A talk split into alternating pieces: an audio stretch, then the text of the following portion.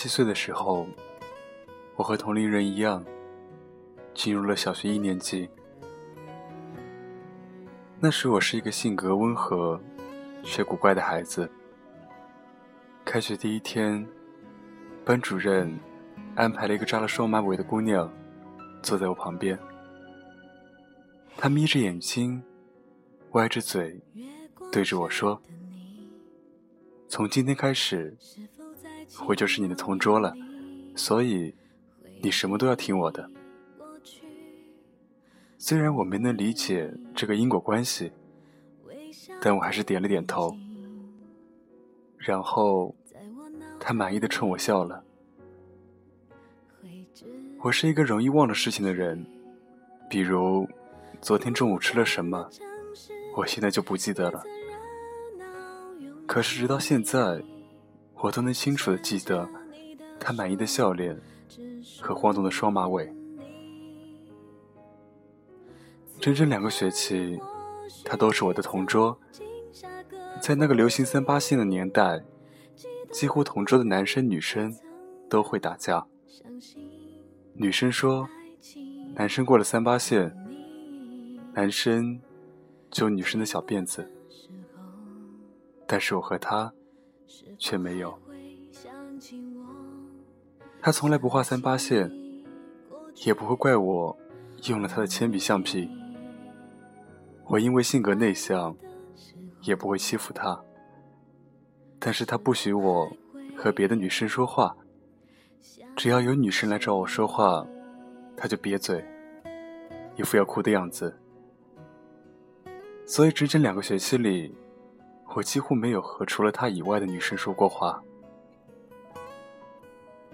小学三年级的时候，我们换了班主任，新的班主任。说要重新安排位置。老师安排完以后，他当着全班的面，哇的哭出来了。他说：“我不要换座，我只要和 Y 一座。”我记得全班都哄笑了，包括新来的班主任。结果是他如愿以偿的继续和我一座，一直到小学毕业。这是后话。从那以后，他就有了个外号“外的小媳妇”。他从小就长得很可爱，是班里的文艺委员。班里喜欢他的男生很多，但是他只喜欢和我在一起。从此，我没少受班里男同学的白眼。小学的日子，好像过得比任何其他时候都快。很快，到了小学毕业之前，我们所在的小学是某个大学的附属小学，当然也有附属初中和高中。小学快毕业的时候，他拉着我的手问我要去哪个初中。我问他，我去哪里很重要吗？他说，是啊。和你去同一个初中的话，我就能省下一张同学录了。我说那还不简单，你去哪里，我就去哪里。然后他告诉我，因为他的成绩好，所以他要直升附属初中。我当时很耍帅的说：“初中见。”其实他不知道的是，我爸妈。早已给我安排好另一个初中。当时我回家撒泼耍赖，躺地下打滚，要直升附属初中，被我爸狠狠的打屁股半小时。当然，结果是好的。我爸妈由于拿我没办法，最后满足了我的愿望。上了初中，由于学校。贪护小学直升的学生，把小学直升初中的学生分到了四个最好的班，其他外来的学生分为其他六个班。四分之一同班的概率，我们居然还是一个班。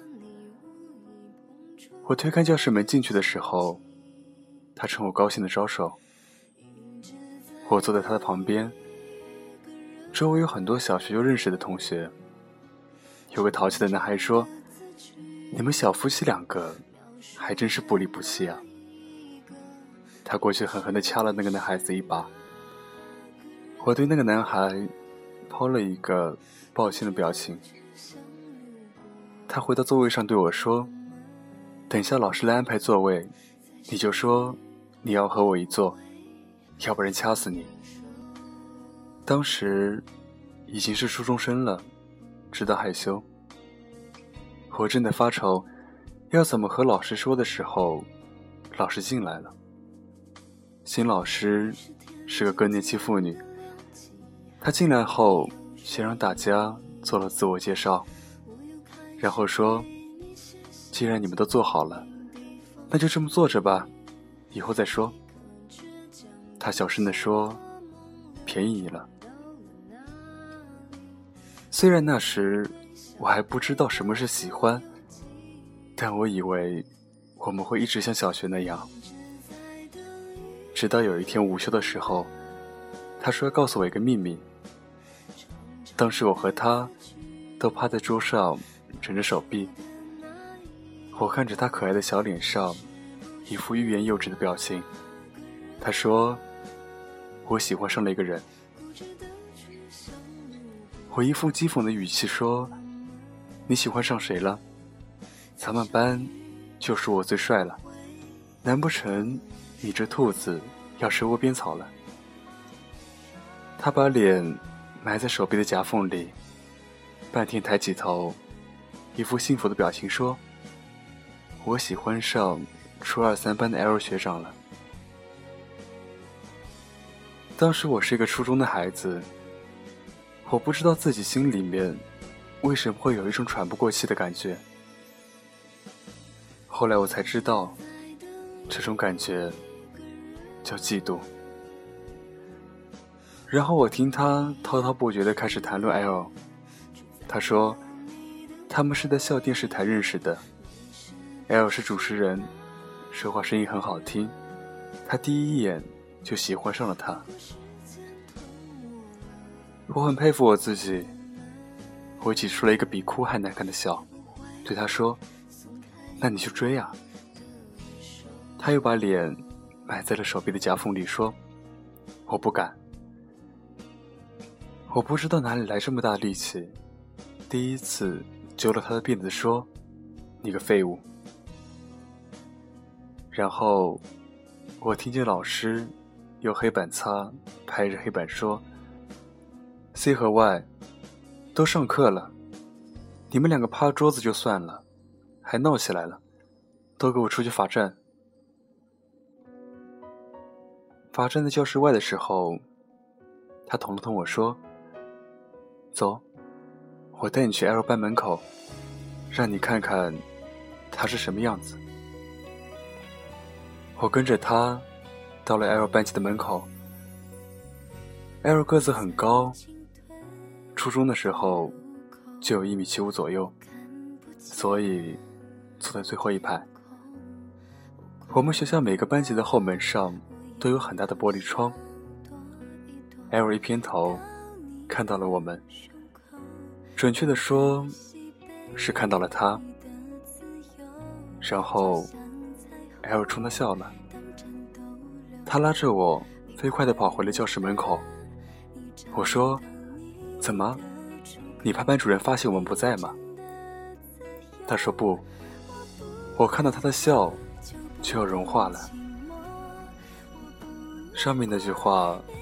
从一个不到十四岁的小姑娘口里说出来，并且被同龄的我听到的时候，十四岁的我觉得好恶心。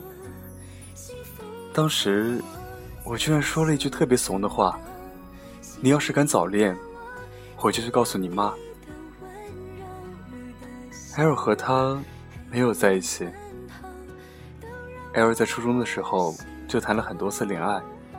换了很多次女朋友，他是好孩子，十六岁之前没有早恋过，而且 L 比我们大一届，先毕业就走了。所以很快他跟 L 就没有什么联系。很久以后，我问他还记得 L 吗？他说早都忘记了。可是我看她每一个男朋友都有 L 的影子。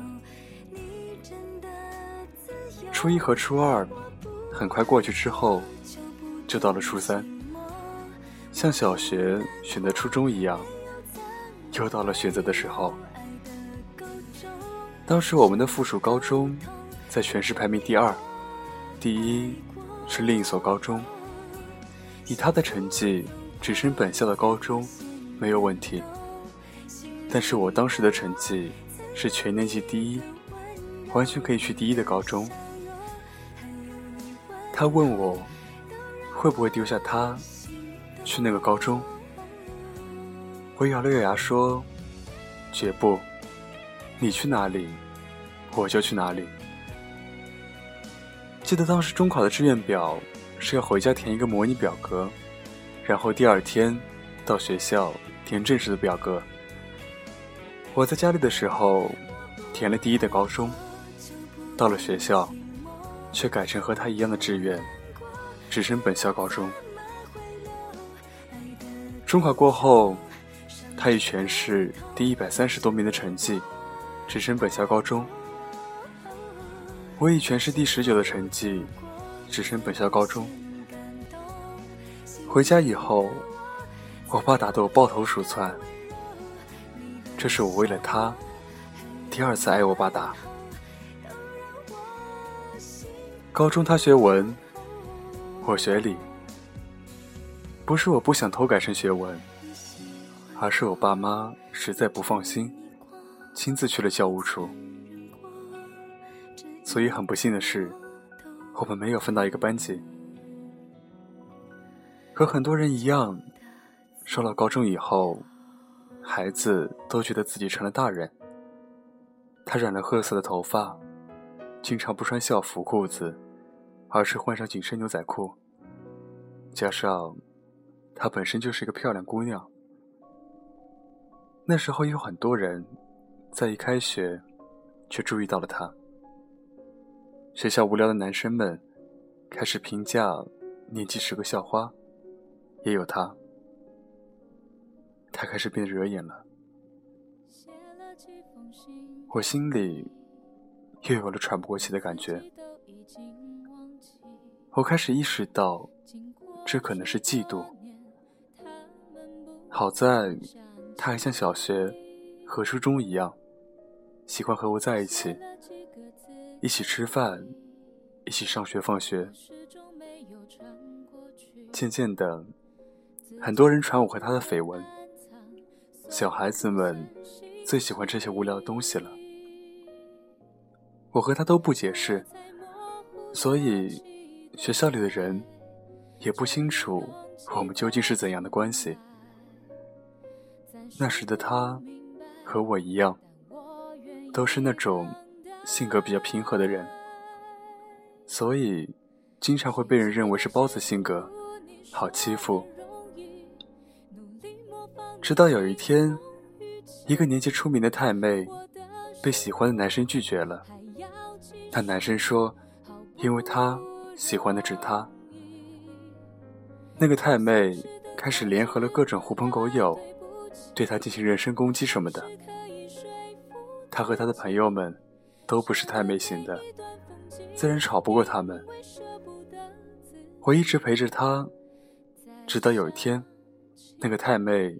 路过我们身边的时候，说了一句：“骚货，到底要勾几个才算够？”我不知道哪里来的勇气，冲上去，狠狠的给了太妹一个耳光。别对我说，男人不该打女人。我当时听到有人骂他，真的恨不得弄死骂他的人。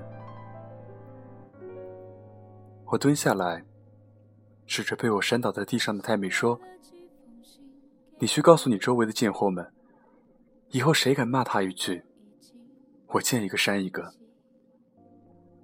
说完，我拉着站在一旁吓傻了的他走了。我装作很镇定的样子，其实我浑身都在抖。我后来在想，太妹会不会找人报复我？还好，因为太妹的名声本身就不太好，加上我平时一直很包子，人缘还算不错，所以年级的大多数人还是站在我这边的。很快，这件事就过去了。但是学校的人更加确信了我和他谈恋爱。本来我想，就让他们一直误会下去好了。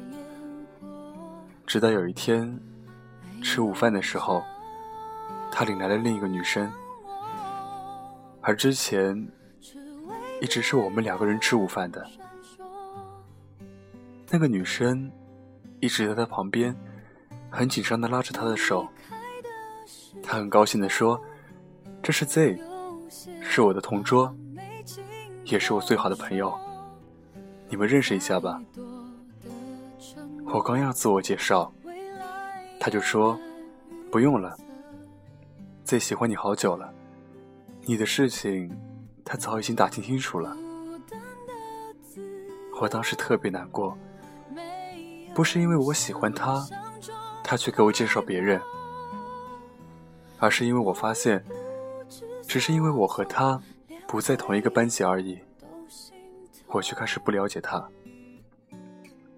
不知道他什么时候有了一个喜欢我好久的同桌，不知道他什么时候把有关我的事情都告诉别人，我开始害怕他会有自己的生活。与我无关的生活，就这样，三个人各穿新复式的吃了一个月午饭。一个月后的一周六，他跑到我家来，他问我：“你对 Z 什么感觉？”我装作糊涂的说：“什么什么感觉？”他勾着我的肩膀说：“别装傻了。”你老大不小的，也该谈恋爱了。我说，你都没谈恋爱呢，还记上我的事儿了，你真八婆。他打了我一拳，说：“Z 是真的很喜欢你，他喜欢你快一年了。”然后他很严肃的问我：“你究竟要不要和他在一起？”我当时太幼稚。我以为答应了和 Z 在一起，就能更融入他的生活。然后我说：“那好啊，那就在一起吧。”他很高兴的说：“那我现在就去找 Z，告诉他这个好消息。”很多年以后，他告诉我，当时他有多么希望我能拒绝。他说：“他的高兴是装出来的。”他说：“我是个笨蛋。”直到现在最和我的事情一直横亘在我和他之间，成为了我们不能在一起的最直接的原因。接下来。我便开始了和 Z 的恋爱。说是恋爱，其实不过是三个人吃午饭，走路的顺序换了一下。原来是我左边是他，他左边是 Z。现在是我左边是 Z，他到了最左边。没过多久，她谈了一个男朋友，还算帅。但是很快分手了。后来陆陆续续的，在高二、高三两年里，她谈了六次恋爱，却都是连吻都没有就分手了。她说，她找男朋友的必要条件就是那个人不能吃我的醋。我说我也是。然后 Z 很体贴的说，我就不会。我和 Z 一直保持着恋爱关系，她一直断断续续的换男朋友。但是我们一直一起吃中饭，学校里的人都说，我们究竟是一个怎样奇怪的组合？就这样，一直到了高三，高考填志愿的时候，那时候我们三个的成绩，我最好，Z 其次，他第三。我和 Z 的成绩报我们直属的大学没问题。他算了一下模拟考成绩，大概只能考一个普通一本的。那个学校和我们直属的大学分数线差三十分。还好，他很喜欢那个学校。但是我的问题就来了，我和 Z 报了直属的学校，他没有。我爸妈看着我填了志愿表，才放心。最幸运的是。我们那年高考实行了平行志愿，一本可以报六个。我报了他报的学校，然后开始算分。我要怎么样答题，才能和他去一个学校？高考语文，我没写作文，我觉得应该差不多够了。结果分数出来的时候，我傻眼了。Z 被直属大学录取了。他被想上的学校录取了，而我和录取他的学校分数线差了四分。我爸知道成绩以后，开始抽闷烟。我妈开导我，没发挥好不要紧。他们都以为我是高考失利。这次我爸没打我。他们开始找人托关系，想办法把我弄进录取他的那个学校。不是他们不想让我去直属大学，而是分数差太多。我第一次觉得我对不起我爸妈，我对不起爸妈的，又何止这一次？但是没办法，和他不在同一个班，已经让我感到了陌生。我想象不到，不在一个学校，我会不会疯？爸妈找人托关系送钱，终于把我塞进了那个学校。自己去了直属大学，我和他录取另外一个学校的同一个系的不同班。他性格好，所以很快和班级同学和室友打成一片。我也是。全系都知道，我和他是好哥们，也仅限于好哥们。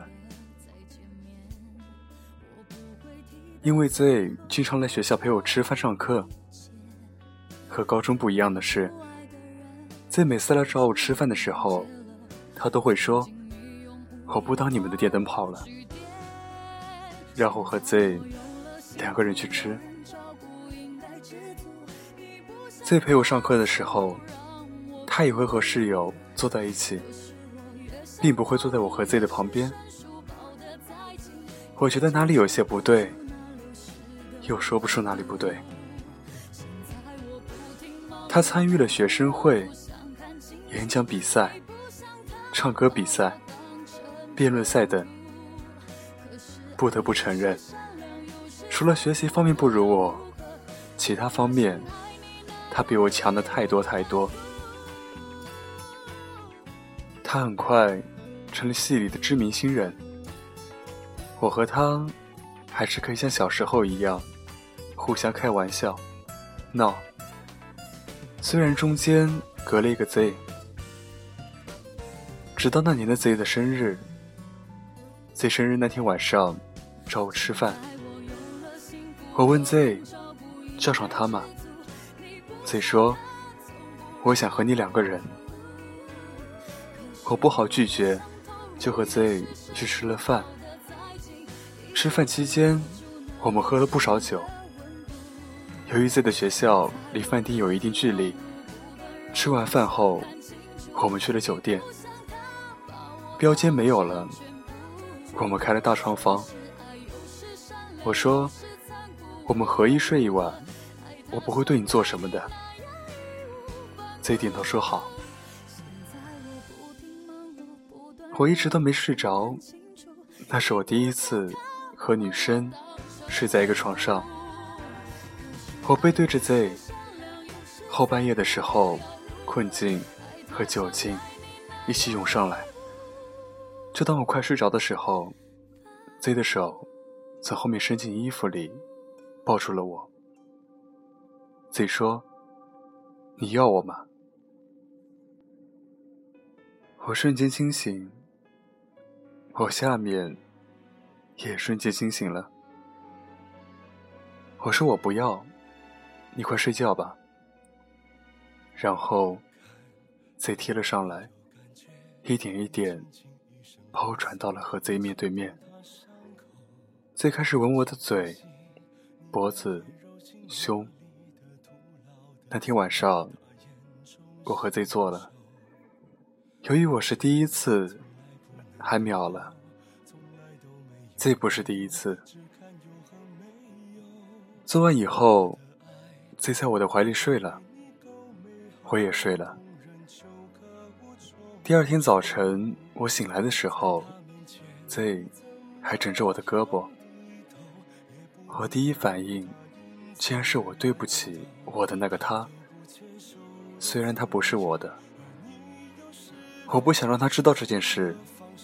我害怕他知道以后不理我。我胡思乱想的时候，醉醒了。他问我：“我不是第一次，你介意吗？”我说：“我不介意。”其实我脑子里想的都是怎么样能让他不知道这件事。Z 抱了抱我，我们收拾、洗漱，然后。我送 Z 回了学校后，回到了自己的宿舍。我觉得昨天好像是一场梦一样，梦醒了，我还是那个单纯的喜欢他的我。我当时在宿舍床上躺了好久，然后晚饭的时候，我叫了他一起吃，在食堂。我给他买了他最喜欢吃的金枪鱼紫菜包饭，然后我坐在他对面，看着他吃。他吃了一半，抬头问我：“你怎么不吃呢？”我故作轻松地说：“你个没良心的，才发现吗？”他笑了笑说：“不好吃呀。”为了国家省粮食了，然后埋头继续吃。我没忍住，问了他：“你看我和原来有什么不同吗？”他像个精神病一样的看着我。不同了，你今天特别的脑残。我做贼心虚的说：“你才脑残，你全小区都脑残。”然后他说。昨天 Z 的生日都没叫我，礼物过几天，你帮我给他吧。我听到他说 Z，机灵了一下，然后他用半开玩笑的语气问我：“莫非你们两个昨晚做了什么见不得人的事情？”我说：“你滚蛋。”然后嘻嘻哈哈的就把这件事情打岔过去了。虽然和 Z 做了，但是我丝毫没有感觉和 Z 的距离拉近了。加上本来和 Z 就不在一所学校，所以也没有过多的粘在一起。倒是我和他，由于在一个系，每天上课都能看到。就这么过了一个多月，这个月里还有一个人。在他楼下摆爱心，向他表白。那个人之前就一直追他，可他连下楼都没下，因为他一直在寝室里跟我通电话。他说：“你看，爱情里面，持之以恒是没有用的。不喜欢就是不喜欢。就这么过了一个多月，一个多月后的某一个周六下午，我还宅在家的时候，他突然跑到我家来了。我开门的时候，他满脸都是眼泪。幸好我爸妈常年出差不在家，我赶快把他按到沙发上坐好，倒了杯水给他，问他怎么了，他却一直哭，也不说。大概哭了半小时，他突然抬起头对我说：“你一定好好对 Z。”我一下子被他说愣住了，好半天我才问他为什么这么说。他一边哭，一边抽泣，一边说：“你知道我今天上午做什么去了吗？”我愣愣的摇头，他说：“我陪 Z 做人流去了。他和你的孩子。”我瞬间好像被人扒光了，并且捏住鼻子一样。几秒后，我深吸几口气，我问：“你说什么？”他抬头抽泣着说。Z 昨天晚上给我打电话，说让我明天上午陪他去医院。我以为他生病了，就答应了。结果今天去了才知道，他要做人流。他还让我不告诉你，可我还是没忍住。然后他又开始哭，我想安慰他，我不知道怎么安慰他，我自己已经傻了。现在回想起来，那个时刻，满脑子还是一片混乱。他边抽屉，边断断续续的跟我说：“上午，他陪 Z 去做了人流。他看着 Z 被护士扶着躺到了床上，然后护士把他赶出去。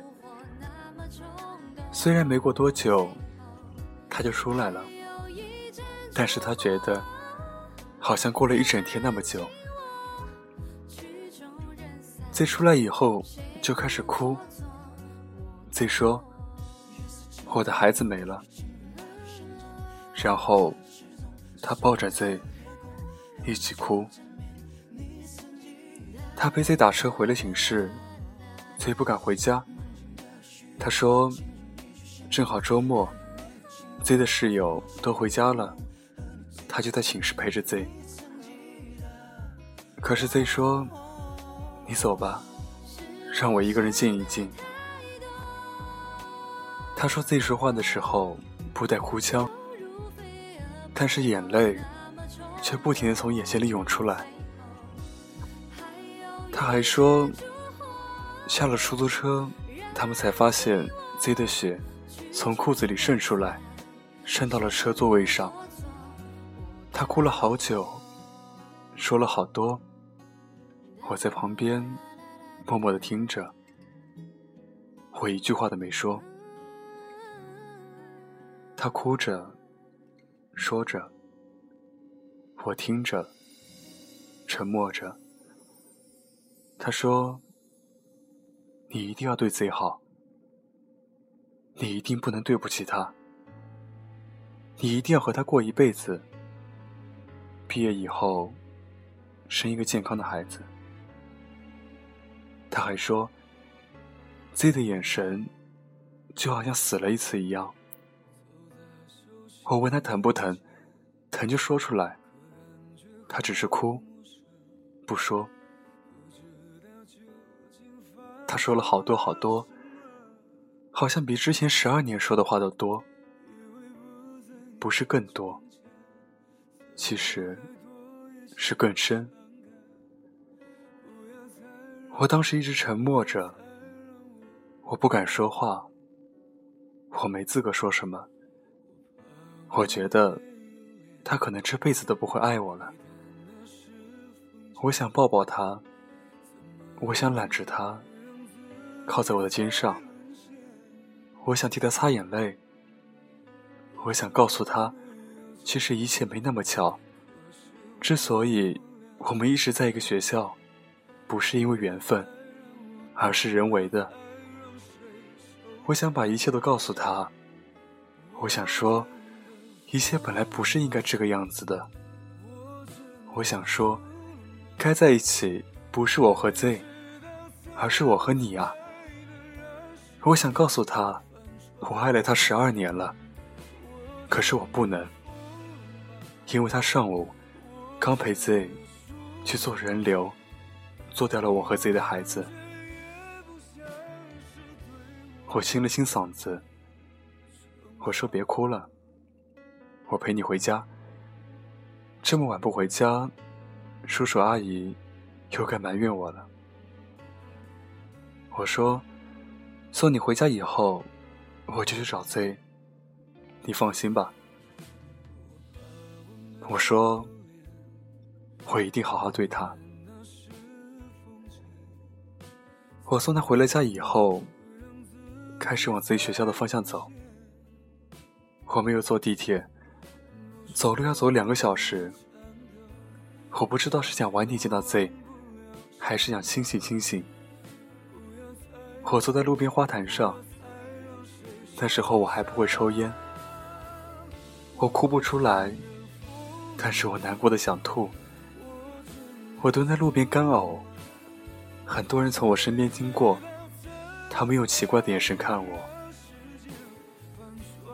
我到了贼的宿舍楼下，我没有给贼打电话，而是跟楼下的大妈说，我是贼的堂哥。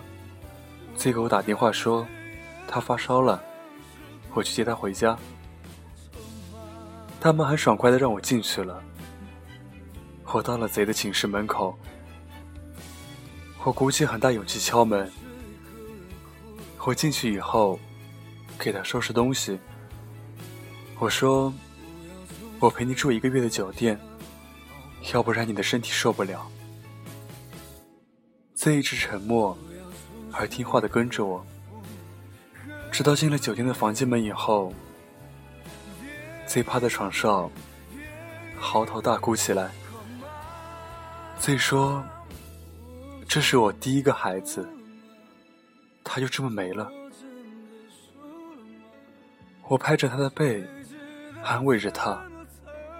我说：“孩子以后会有的，我们毕业就结婚。”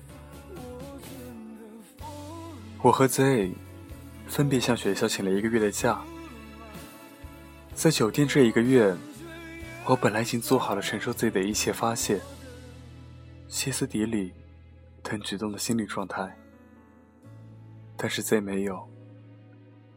Z 一直很温和的对我，一起看电视的时候，看到好玩的梗，他还会笑。只是偶尔半夜，我能听到他轻轻的抽泣。早晨起来。看到了干了的泪痕，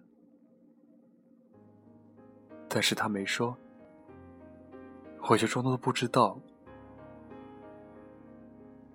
一整个月没有去学校，所以我一整个月都没有见到他。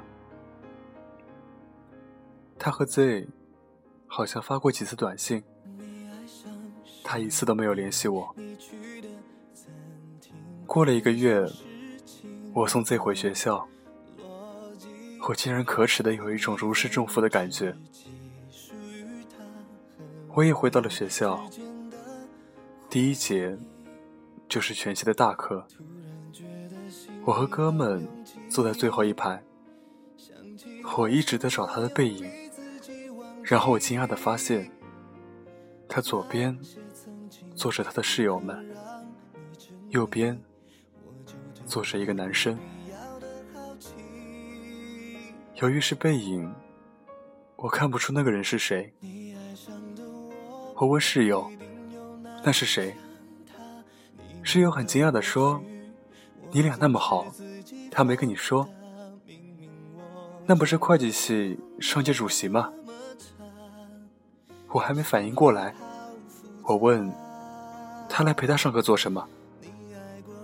我室友说：“你傻叉啊！”当然是他们两个谈恋爱了。我给他发了短信，写的是：“你旁边那个人是谁？”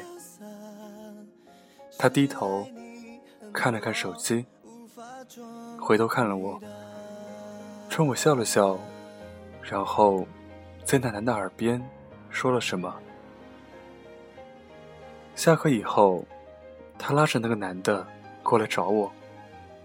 他说：“这是我男朋友 A 区，这是 Y。我和 Y 已经认识了十二年哦。”我和 A 曲冲着对方笑了笑。我能看出 A 区眼里的敌意。然后他说：“Y 也有女朋友，改天我们四个一起吃饭吧。”然后他和 H 一起回到了座位上。剩下四十五分钟的课，我一直盯着 H 的后脑勺。他不适的摸摸头，我猜他一定是被我的目光盯得头疼。接下来的几个月，他、我、Z、H。一起吃了几次饭，可我和 H 并没有像他期待的那样成为好朋友。我和 H 在同一个宿舍楼，但就算在楼里遇到的时候，也都是看对方一眼，一句话都不说。我和 Z 不咸不淡的看着恋爱。后来我和 Z 又做了几次。我都记得戴套，我不想再让自己怀孕。我忘不了他哭着跑到我家来时候的样子。我很自私，就连和 Z 做的时候，我也幻想是他。他和 H 也一直谈着，我以为可能一切就要这么过了，他一辈子也不会知道我爱他。可是有的时候，命运就是喜欢和人们开玩笑。又是周六，还是周日，我忘记了。但是好像，我和他的每件重要事情，都发生在周末。由于爸妈都出差，不在家。而且室友们这周末也在寝室，所以周末的时候我没有回家，而是在寝室和室友们一起开黑。然后我手机响了起来，我以为是 Z，就继续游戏没有理。手机无人接听，挂断后又响起来。自己从来不会打两遍电话。我瞄了一眼手机，一看，竟然是他打来的。我飞快的接了起来，在他耳朵与肩膀之间，我听见他在那边哭。我印象里从小到大，他只哭过三次，这是第二次。我慌了。我忙问怎么了，他说我在你家门口呢，你怎么不在家呀？我听了以后，连电脑都没来得及关，揣起钱包，拿着手机就往外跑，边跑边说：“我现在就回去，你等等我，别着急。”身后是室友们的一片骂声。我承认我就是他们说的。猪一样的队友，从学校到我家三十分钟的距离，我觉得漫长的要死。我在地铁站里都是用跑的，我跑到了我家楼下，当时已经下午五点多了，看到他坐在我家楼下花坛边，他看到我来了，扯了一丝苦笑。我说：“你别笑了，笑得比哭还难看。”他不理我，径直往我家走。我反倒像个客人一样跟着他。我说：“你怎么了？说话呀！”他回头瞪了我一眼。上了楼，开了门。他趴倒在沙发上，我坐在旁边的侧沙发上。他慢慢抬起头说：“我和 H 那个了。”我愣了一下，然后故作镇定的说：“你哭个屁，又不是强奸。”他说：“我是第一次，但是没流血。”H 说我装处女。我听了，顿时就火了。我说：“我要找 H 好好说说。”他拽了我一把，说：“你还嫌不够乱呀？”我说：“你还来劲了？刚才谁哭的，跟死姥姥似的？”他说：“我哭过了，想开了，不信就算了，明天我就跟他分手。”我说：“对，那样的人渣。”早该分手了。然后我起身就要出门，他站了起来，他说：“你要干嘛？”我说：“给你去买玉婷。”我买了玉婷和外卖回家，看见他坐在沙发上闷闷不乐的看电视，我哄着他把药和饭都吃了。然后，也坐在沙发上看电视。很奇怪的是，平时我们两个话很多，但是那天都很沉默。大概九点的时候，我说我送你回家。他说他跟爸妈说住校不回了。我说。那等一下，你睡客房。他横了我一眼，说：“你睡客房，我要睡你屋。”我说：“好，你说了算。”结果十点的时候，我发现他在沙发上坐着睡着了。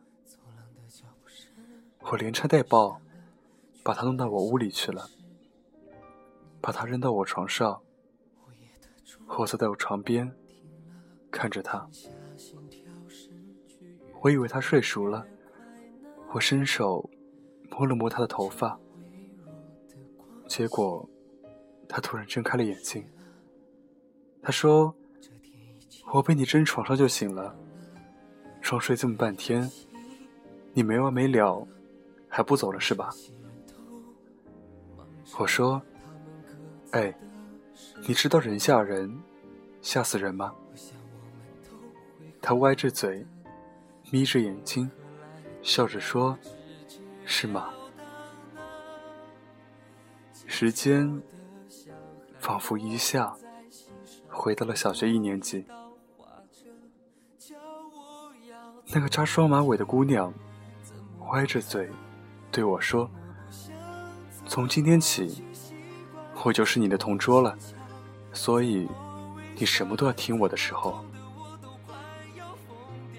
我俯身吻了她的嘴，然后我愣了，然后他也愣了，接着我咳嗽了几声说：“我去睡客房了。”我刚要起身，他拉住了我的手，我看着他，他一句话都不说。就这么拉着我的手，我躺下，在他身旁。由于我很紧张，最开始我和他只是手拉着手，并肩躺着。慢慢的，我转过身，抱着他，我吻他的脸，吻他的唇，然后。他也回应我的吻，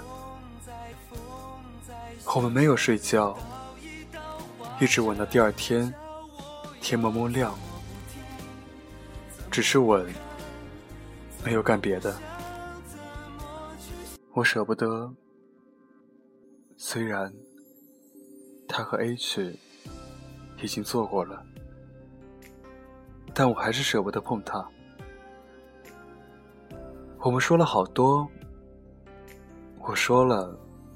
我从七岁开始就喜欢他，其实应该是爱他。他说我是个傻瓜，才会看不出小时候他也喜欢我。我说我们现在在一起好吗？他说你答应过我和 Z 过一辈子。空气好像结冰一样，我当时有点生气。我说：“那今晚算什么？”他说：“就把今天晚上当做一个梦吧。梦醒了，我还是你最好的朋友，我还是 Z 最好的闺蜜。你和 Z 还要好好的，你答应过我。”要一辈子对他好的，我抱着他，好像他随时会消失一样。我不让他继续说话了，我用嘴唇贴上他的嘴唇，他闭上眼睛，好像睡着了一样。我当时多希望天不要亮了，或者那天。干脆是世界末日，可天还是亮了。但是我不想像他说的那样，把这天晚上当做一个梦。我爱他，快要十三年了。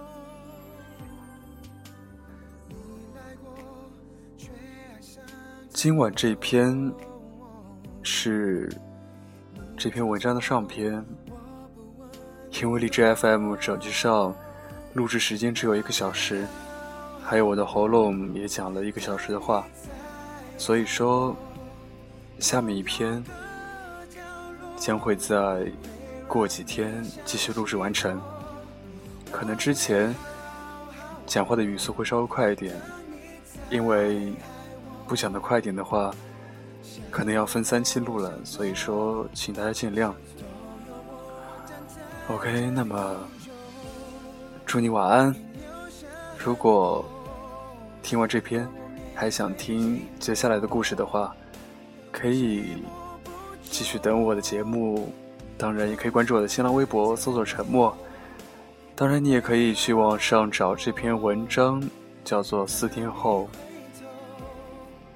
我爱了十六年的姑娘就要结婚了。那么，祝你晚安。记得关注我的微博，搜索“沉默”。拜拜，有个好梦，我们下期再见。会让你想起我